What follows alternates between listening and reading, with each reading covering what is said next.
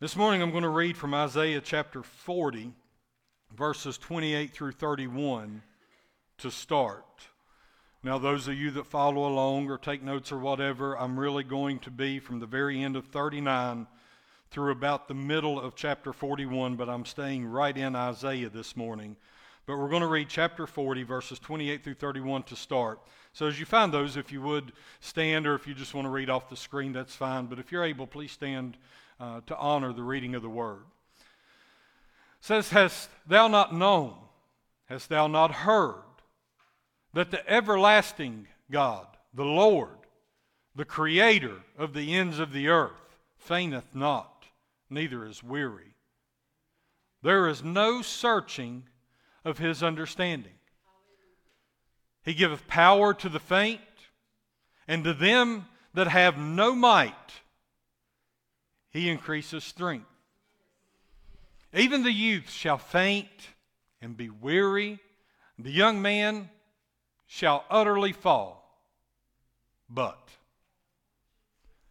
but they that wait upon the Lord shall renew their strength. They shall mount up with wings as eagles. They shall run and not be weary, and they shall walk and not faint.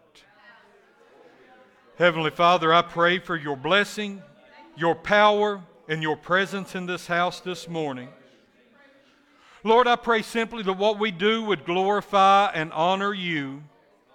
And Lord, that your word would be impactful, would change people's lives through the power of the Holy Spirit pulling us to you.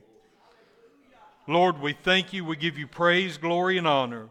In the name of Jesus, amen and amen. Now, this morning I'm going to share a little story to start. Sometimes I'll share stories, sometimes not, but this one just kind of, it, it actually is a song, and you'll see here in a minute that uh, I was thinking about as I was preparing this message. And yesterday I went back and was kind of looking over things and and just on a whim, I, let me research this song to see what's behind it. So here's the story. 1974, some of you may know as soon as I give the name, most probably will not. But there was a gentleman by the name of Tracy Dartt. He was living in Apple Valley, California, and he had started a business with an old friend building swimming pools. By all accounts, everything was going well. They had more than enough money in their bank account. They were getting uh, new accounts. They had multiple pools under construction. They had more than enough to get them through a slow winter season without any kind of worry. Now, at the same time that Tracy Dartt had formed this company, he also formed a gospel group. Uh, he and his wife and another couple formed what they called Country Congregation. This is kind of what you would call a mountaintop moment for him. He had a thriving business, and alongside of that, he had kingdom work that had even gotten them a recording contract with a company out of Nashville. But it was around this same time that the wholesale price index and inflation started going out of control. What was a thriving business suddenly had projected losses of $22,000 with a lot of debt and no money to finish the projects. Tracy Dartt had put everything that he owned into this business that was now failing. Business partner wanted to declare bankruptcy and move on. Tracy Dartt had a different opinion. Partner signed everything over to him, including the debt and the projected losses. And he did not file bankruptcy. Instead, one night during this time, he got woke up, in his words, from a troubled sleep at about 2:30 in the morning. And he had a tune echoing through his mind. I may want to back up a little bit to state that his prayers had been that God needs to make a way that God needs to give him some wisdom and direction. So one night he wakes up from a troubled sleep at 2:30 and he had this tune echoing through his mind so he got up and wrote it down. The words that he wrote down was this Life is easy when you're up on the mountain. And you've got peace of mind like you've never known. But when things change and you're down in the valley, don't lose faith, for you're never alone. He said he offered a simple prayer of thanksgiving, thanking God for being the Lord of his valley. He went back to paper and wrote down one more thing before returning to bed. The God on the mountain, still God in the valley. When things go wrong, He'll make them right. The chorus of the now famous song was written down. He said the entire writing process for that song took him 30 minutes. By 3 o'clock, he was back in bed. He rose the next morning, and God began opening doors. God took him through the valley. Building season came with multiple projects on the table. They finished the year debt free with all construction completed. In 1975, Country Congr- Congregation recorded God on the Mountain on their first album. Over the first several years, it was recorded by multiple groups.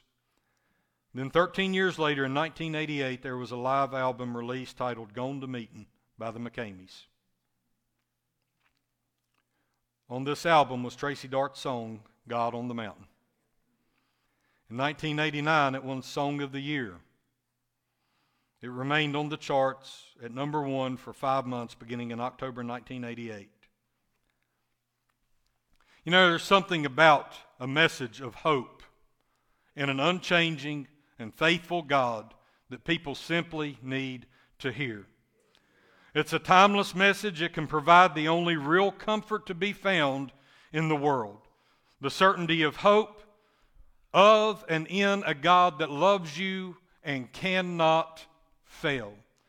You see, what Tracy Dartt thought was a mountaintop moment with a thriving business and a gospel group was not even a mountaintop moment for 13 years. He had some valleys to cross through in between. Oftentimes, we are much the same way. We face times of difficulty and, and valleys within our life.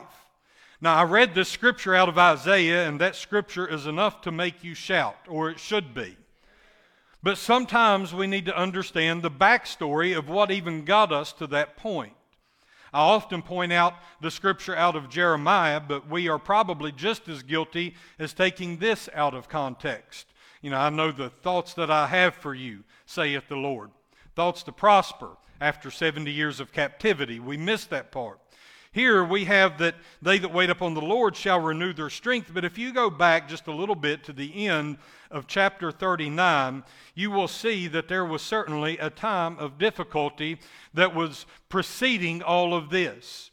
Now, this morning, I just want to talk to you a little bit about being refreshed because there are times that we simply need to be refreshed in the Lord. We need to be revived. We need to be lifted up. But we also need to be reminded of exactly who it is that we serve that we serve a God that cannot fail, that we serve a God that cannot faint, we serve a God that cannot grow weary. God is God. He is above our thoughts, He is above our understanding, He is above anything that we can really comprehend.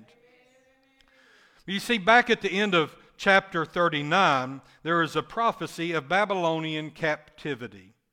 You see, Isaiah talked to Hezekiah and he said, Hear the word of the Lord of hosts.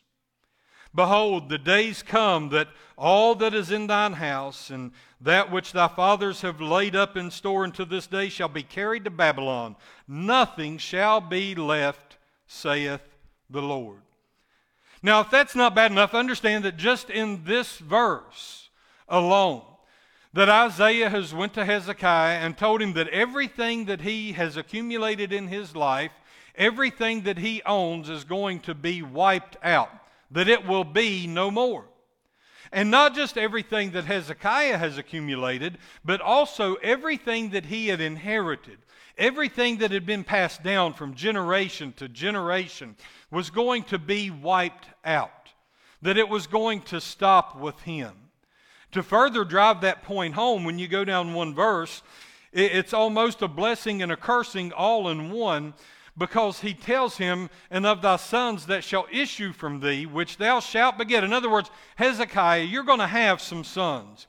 You're going to have someone that normally should carry on your family name, that you should be able to add to the inheritance that your fathers have passed down to you, and that, and that you have accumulated also, and you should be able to pass this all down to your sons. Now, you don't have sons right now, but you're going to have some. God has promised that you're going to have sons, not adopted sons, not sons by any other means, but from your loins, you are going to have a son. But guess what? Even they are going to be taking taken away. And to make sure that there's finality to what's going on, to make sure that it really does stop with you, they are going to be eunuchs. Now, this word eunuchs in the Old Testament uh, quite literally means that they remove their ability to procreate. And, and I think that's about as tactful as I can put it. You can use your mind to figure the rest out. So, they're, not only is he going to have kids, but they're going to take them away, and they're going to take away their ability to procreate. So the buck stops with Hezekiah. Now, all of this comes before anything about blessing, strength, anything. I think most of the time we get into those places in our life where we look and we just simply do not see a way for God to move. We get into places where it is exceedingly difficult in our lives. We get into uh, ways of thought that we see that there is no way out. But I have come this morning to tell you that there is a way out. I have come to tell you this morning that there is hope. Even when circumstances look dire, even when things look like it can never be restored, when things look like it can never go forward, that there is a way of hope. Hezekiah understood that. He knew that his circumstances were bleak, that his outlook was dire, that he did not see a way that anything could be good in the physical. But I love what Hezekiah says next because Hezekiah turns back to Isaiah and he looks at him and he says, Good is the word of the Lord. Good is the word of the Lord. Now, sometimes we need to get into that place in our life because we think we know what's best for us, and I've covered this multiple times. I'm not going to go down that road again, but we simply do not know what is best for us a lot of times. We think we do, but what we can see is what is going on right now. What we can see is what is directly in front of our face. But we need to understand that God can see the entirety of the arc of history. He knows the end from the beginning. Before you were ever formed in your mother's womb, He knew you. He knows what plans He has for you, He knows His desires for you. And I can assure everyone in here this morning that His desire for you is to come to the knowledge of truth. He wants all people to be saved. He wishes that none would perish. But more than that, He wants to bless you exceeding abundantly, more than you can even think or ask. He wants to put His hand up on you and bless you in your life. Hezekiah understood that even in the midst of troubles. He said, Good is the word of the Lord which thou hast spoken. And he said, Moreover, for there shall be peace and truth in my days. Friends, this morning you can experience peace and truth in your days. You may not understand now, but I assure you that in the power and the presence of the Holy Ghost that you can experience peace. When everything is going to hell all around you, you can get a taste of heaven right here on earth through the collapsing of the Holy Ghost upon your life. And that is what God wants. How do I know? Because the very first verse of chapter 40, which is the very next verse, God says, Comfort ye. Comfort ye, my people, saith your God. People, He's not just my God, He's your God. Now, if you will accept Him and you will surrender to Him, as that song says, I surrender all and He will bless you in ways you simply cannot understand. And not just bless you, He wants to comfort you.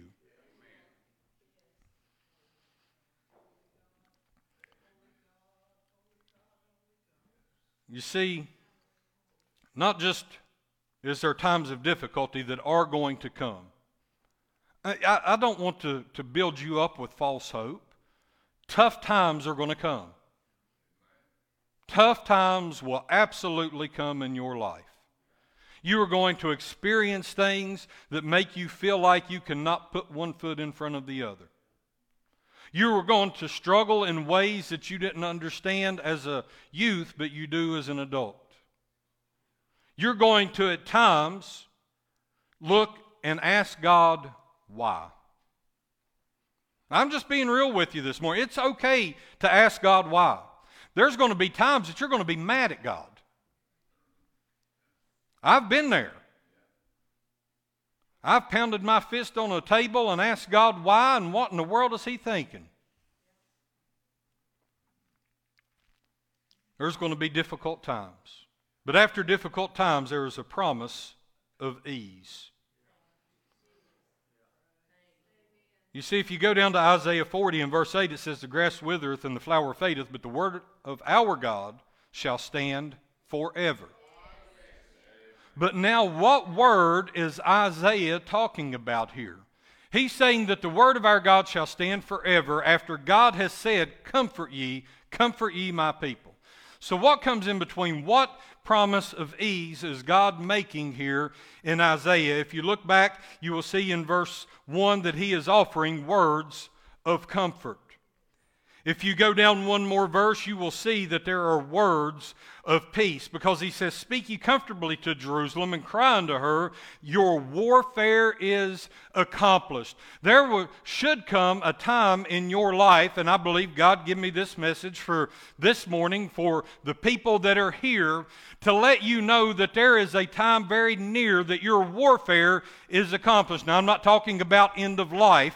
That warfare is something entirely different than what's going on here. But your time in captivity, your time of struggle, your time of difficulty, your time of wondering why, how long, what is going on. But there is a time coming when your warfare is accomplished. The difficulties are done, and there is a promise of ease right on the horizon waiting for you. But more than that, we also need to understand, a lot of us that have been in the church for a while, that your iniquity is pardoned. That which you did yesterday cannot come up and bite you on the ankle today because it is already done and behind you. God has spoken, He has already looked and seen, and when you knelt down and you surrendered to Jesus Christ, His blood blotted out your name in the book of sin and wrote down your name in the book of life. Your iniquity is pardoned, and you need to quit living in it. You need to quit walking in it. You need to quit dragging it back up. You need to quit thinking it can tear you down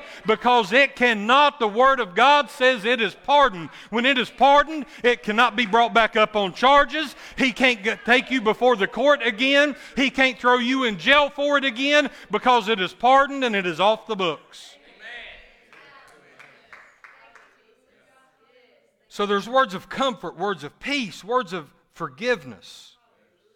And not only that, there is an easy path between you and God this morning.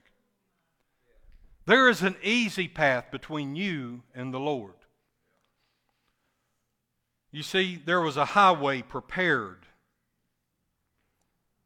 You can see that in verse 3. The voice of him that crieth in the wilderness, Prepare ye the way of the Lord, make straight in the desert a highway for our God. Now, you get on these, some of these crooked mountain roads and you, you begin to wonder if you're going to make it to where you're going or not. The road slid in here and down to one lane there, and you just get a little nervous and antsy. But when you get out on a highway, it's nice and straight and wide and easy.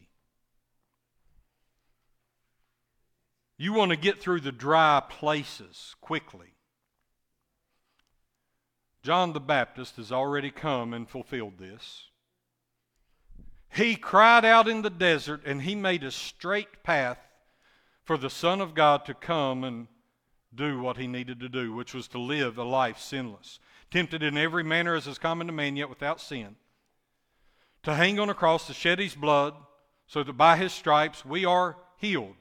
Spiritually, by his blood, we are healed. He entered once for all into the Holy of Holies in heaven and placed his blood on the altar.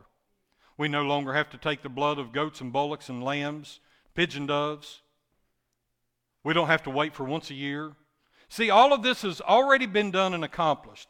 So now what we have is a very easy and straight path to God. Hebrews tells us that we can come boldly before the throne of grace. There is no more veil in the temple that separates us from God. So there's comfort, there's peace, there's forgiveness, there's an easy path between you and God. But he also tells us that those low points are going to be elevated. He tells us that those high mountaintops are going to be easier to get to because they're going to be brought down. He tells us that when you feel like you've got one more bump that's going to make you fall all to pieces in life, because life is rough. We talked about that, right? And sometimes you just keep hitting bump after bump after bump. And you feel like if you hit one more bump that you're going to lose it, that you're going to fall apart. But God has made the promise that the rough places will be plain. In other words, they're going to be smoothed out.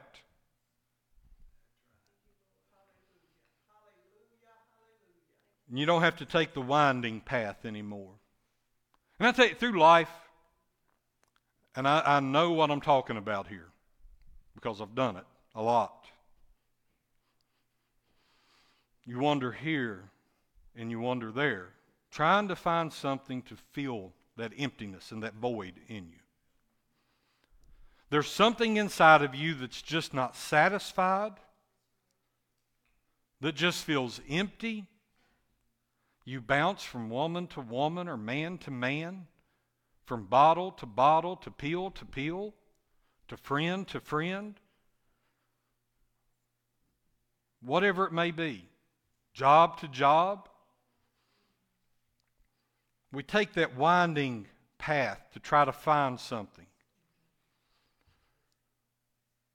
But not just are the valleys going to be lifted, the mountaintops brought down so you don't have to get as low, the highs are easier to reach. What used to be difficult to get to is easy. The roughness can smooth out. But he also said, The crooked shall be made straight. You don't have to take a winding path anymore this morning. You don't have to keep going from place to place trying to figure out where you need to settle down. There is a straight path to Jesus Christ. But can I tell you, there's also cleansing and rest and healing in the presence of the Lord. Why do I say that is relevant here? Because he said, The glory of the Lord shall be revealed. And all flesh shall see it together, for the mouth of the Lord hath spoken it. Now, in the glory of the Lord, glory just means the heaviness, the weightiness I can tell you also from personal experience when you get into the presence of the glory of the Lord that it will cleanse you. Look back at Isaiah chapter 6. The year that King Uzziah died, I saw the Lord high and lifted up. He goes on to say that he was, Woe is me, I'm undone, I'm a man of unclean lips. And he got into the presence of the Lord, and an angel went and got a coal and purged his lips. When you get into the presence of the Lord, it will cleanse you. When you get into the presence of the Lord, it will give you a rest that you just simply don't understand. It will help you get to a place where you can experience peace and healing. When you walk through life and you see circumstances that you do not understand how they are going to resolve or how they were going to come to pass, there is something about getting into the power and presence of the Holy Ghost that just makes you not concerned about it. And it's not that you're not concerned, it's that you have been into a place where you understand that God is indeed all powerful. And that when you put something into the hands of the Lord, that it will work out better than it will when you keep it in your own hands.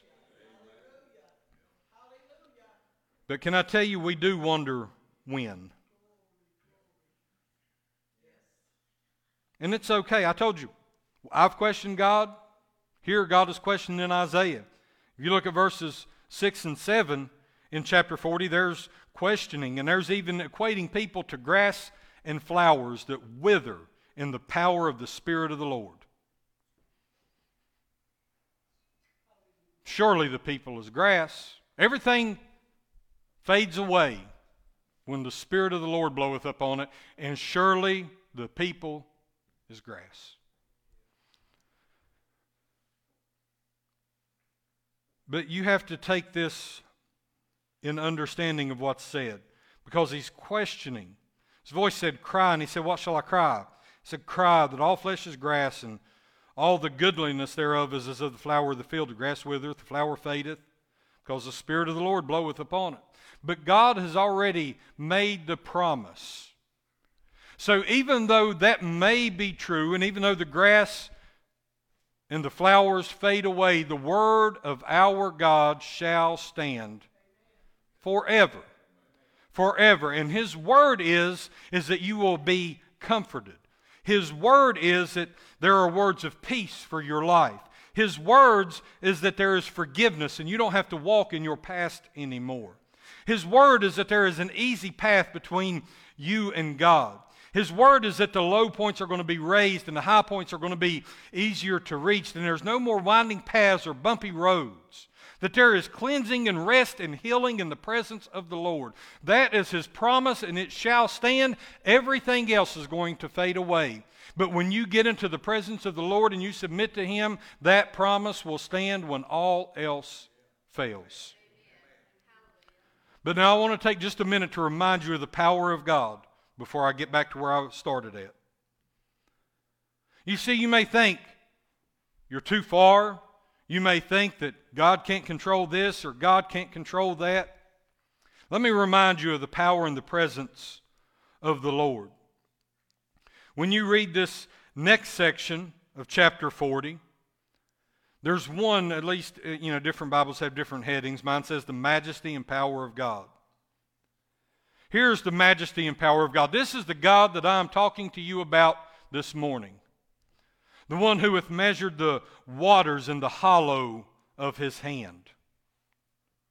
Every drop of water, not just on the earth, but in the entirety of the universe, just fits right here in God's hand. Just right there. says he meted out heaven with the span. This is a span into thumb, into pinky.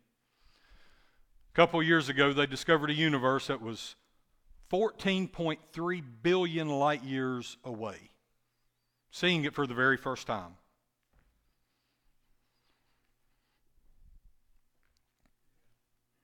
That is 134.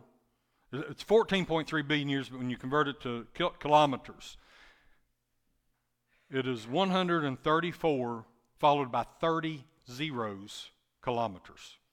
I don't even know the word for that number. It's beyond me. 134 followed by 30 zeros.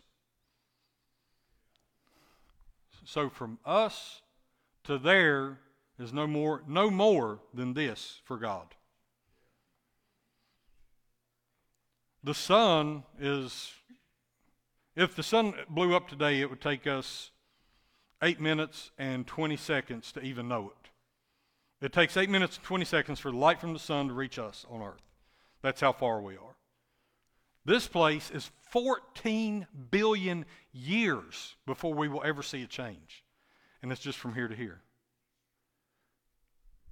Now, for the sun to the earth, can't be any more than just the space of his pinky. It ain't that much. Who hath measured the waters in the hollow of his hand, and marked the heavens with a span, enclosed the dust of the earth in a measure, and weighed the mountains in scales, and the hills in a balance? He's taken every hill and every mountain on every planet, and he can put it in a set of scales that fit in his hands. It's unbelievable. We, as humans, we cannot wrap our mind around it. But this is the God that I'm telling you about, who hath directed the Spirit of the Lord, or being his counselor, hath taught him. No one, because God made all that. With whom took he counsel? And who instructed him and taught him in the path of judgment, and taught him knowledge, and showed him the way of understanding? No one, because he made all that. goes on to say, Behold, the nations are as a drop of a bucket and are counted as small dust of the balance. Now, if he's got entire mountains placed up in a scale, a balance scale, like you see on lawyers' doors and stuff like that, he's got every mountain in the world and the entirety of the universe. These mountains they see on Mars and the moon and Jupiter and all of these other things, they're all right there along with the ones of Earth. All of the problems of our life, all of the problems of our government, all of the problems of our nation are as small dust of the balance. A speck of dust isn't going to move the worlds. Behold, he taketh up the isles as a very little thing. Islands don't even count for nothing.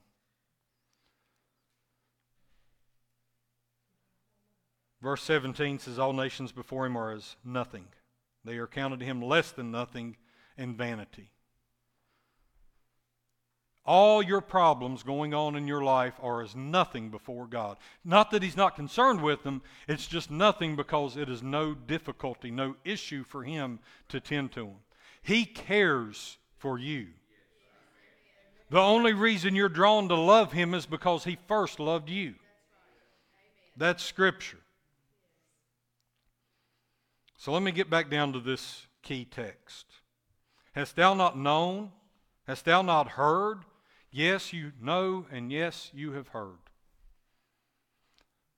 That God is everlasting, that He is Lord, that He is the creator of the ends of the earth.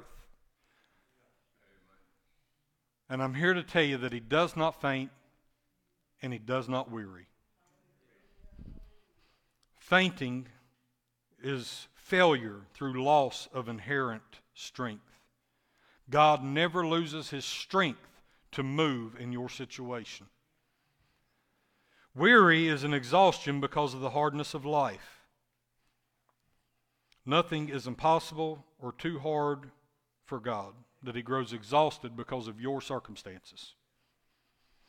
He never wearies because of it.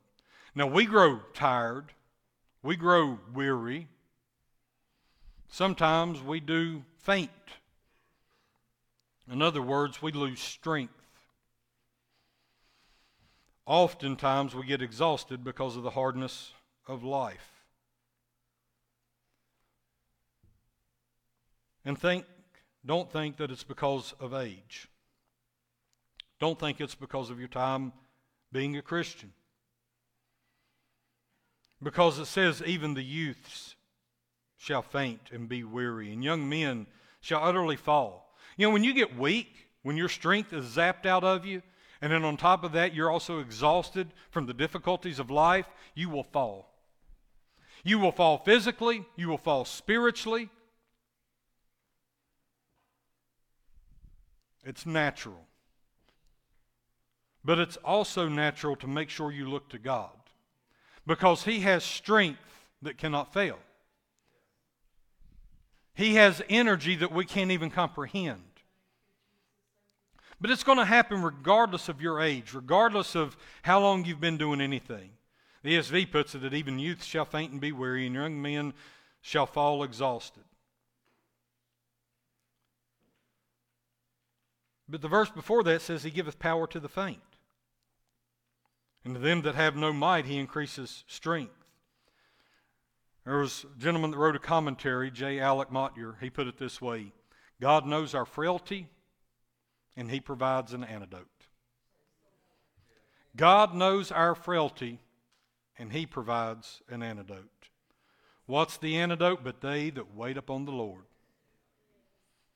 They that wait, those that exhibit patience, those that exhibit trust that God is who God says He is, those who know beyond any shadow of any doubt that they cannot do it as good as God, and they sit down in His presence and they wait upon the Lord. Those the Lord shall renew their strength. You might feel like you have grown faint, that you have lost your strength, that you no longer have it in you, but God can put it back in you because He can renew your strength. You shall mount up with wings as eagles, and you will be able to run, and you will not grow exhausted from the difficulties of life. You're going to be able to walk and not have to worry about your loss of strength yesterday because today God will refill your strength. There is the antidote for your frailty this morning, for your exhaustion, for your tiredness, is just wait upon the Lord. Now, I'm going to actually close over in chapter 41. I want to read you verses 8 through 10, just a comment, and then we're going to wrap up. Over in chapter 41, all of these blessings and all of this great text that is uplifting continues. You cannot set in your slavery. You cannot set in what has been going on. You have to move forward. That text that I read you there, when God puts strength back, when God takes weariness away, there's movement. But it doesn't stop there. Even though there was this prophecy, even though there was the doom and gloom, Hezekiah looked to the Lord and he said, The word of the Lord is good. There's going to be peace and truth. He didn't understand how all that would fit together, I'm sure. If someone looks at you and tells you you're never going to you're going to have kids, but they're going to be taken away, you'll never have grandkids, you'll never uh, have and enjoy the inheritance of your father because they're taking that, and everything you work for is going to be taken away also. It's going to be awful difficult. It doesn't take a rocket scientist to figure out Hezekiah did not understand. But even in his lack of understanding, he said the Word of God is good, and the Word of God is going to be peace and truth. This morning, I don't know what's going on in your life. But what I've given you is that even in the midst of difficulties and doom and gloom, that there is hope. And if you will just wait and trust in the Lord, that He will renew you, that you won't have to grow weary and faint with life anymore. But he continues to go on and he says, But thou, Israel, art my servant, Jacob, whom I have chosen, the seed of Abraham, my friend. Can I tell you this morning that if you are adopted into the family of God, if you have accepted Jesus Christ, you are the seed of Abraham because you are heirs and joint heirs with Jesus Christ. Now, I don't believe in replacement theology. Israel is still the apple of God's eye, along with David. But you are adopted into that family if you submit to Christ. And the seed of Abraham, you, you, that you have chosen to follow God, is taken from the ends of the earth and called thee from the chief men thereof and said unto thee, same words can go to you this morning. You are a servant of God. Thou art my servant. It's the words of God. I have chosen you. You did not choose God. That is not biblical. God chose you. And better yet, He has not cast you away. He said, You will never be forsaken. You will not be forgotten. This morning, you are not forgotten. You are not forsaken. God has not cast you off. Fear thou not. For I am with thee. Be not dismayed. And it doesn't say, For I am God. It says, For I am your God. He is not some abstract thought up in the sky. He is your God. He loves you. He is close to you this morning. I will strengthen thee. Yea, I will help thee. Yea, I will uphold thee with the right hand of my righteousness. Let me put that in plain hillbilly English. I will strengthen you. And listen to me because I'm not done. I'll also help you out. Listen to me again because I'm still not done. I will hold you up when you feel like you're going to fall over. This morning, I've got a simple, simple conclusion, closing. You are chosen, you are not forsaken. You are chosen, and you are not forsaken. Sometimes we need refreshed. But the promise of the word of the Lord, and I stand on the word of the Lord, is that if you will come and get in his presence this morning, that he will refresh you he will strengthen you. He will take away the weariness in you. He will make it able for you to endure to the end so that you may be saved. First and foremost this morning, if you have not chosen to follow Christ, that's step number one. I can tell you, you will never experience peace and rest in your life, not complete peace and not complete rest, until you do. But once you do, you can start experiencing that, and furthermore, you can stand on these promises. So, first and foremost, if you have not chosen to submit your life to Christ, you need to because He's already chosen you. He's already chosen you. But other than that, the altars are open this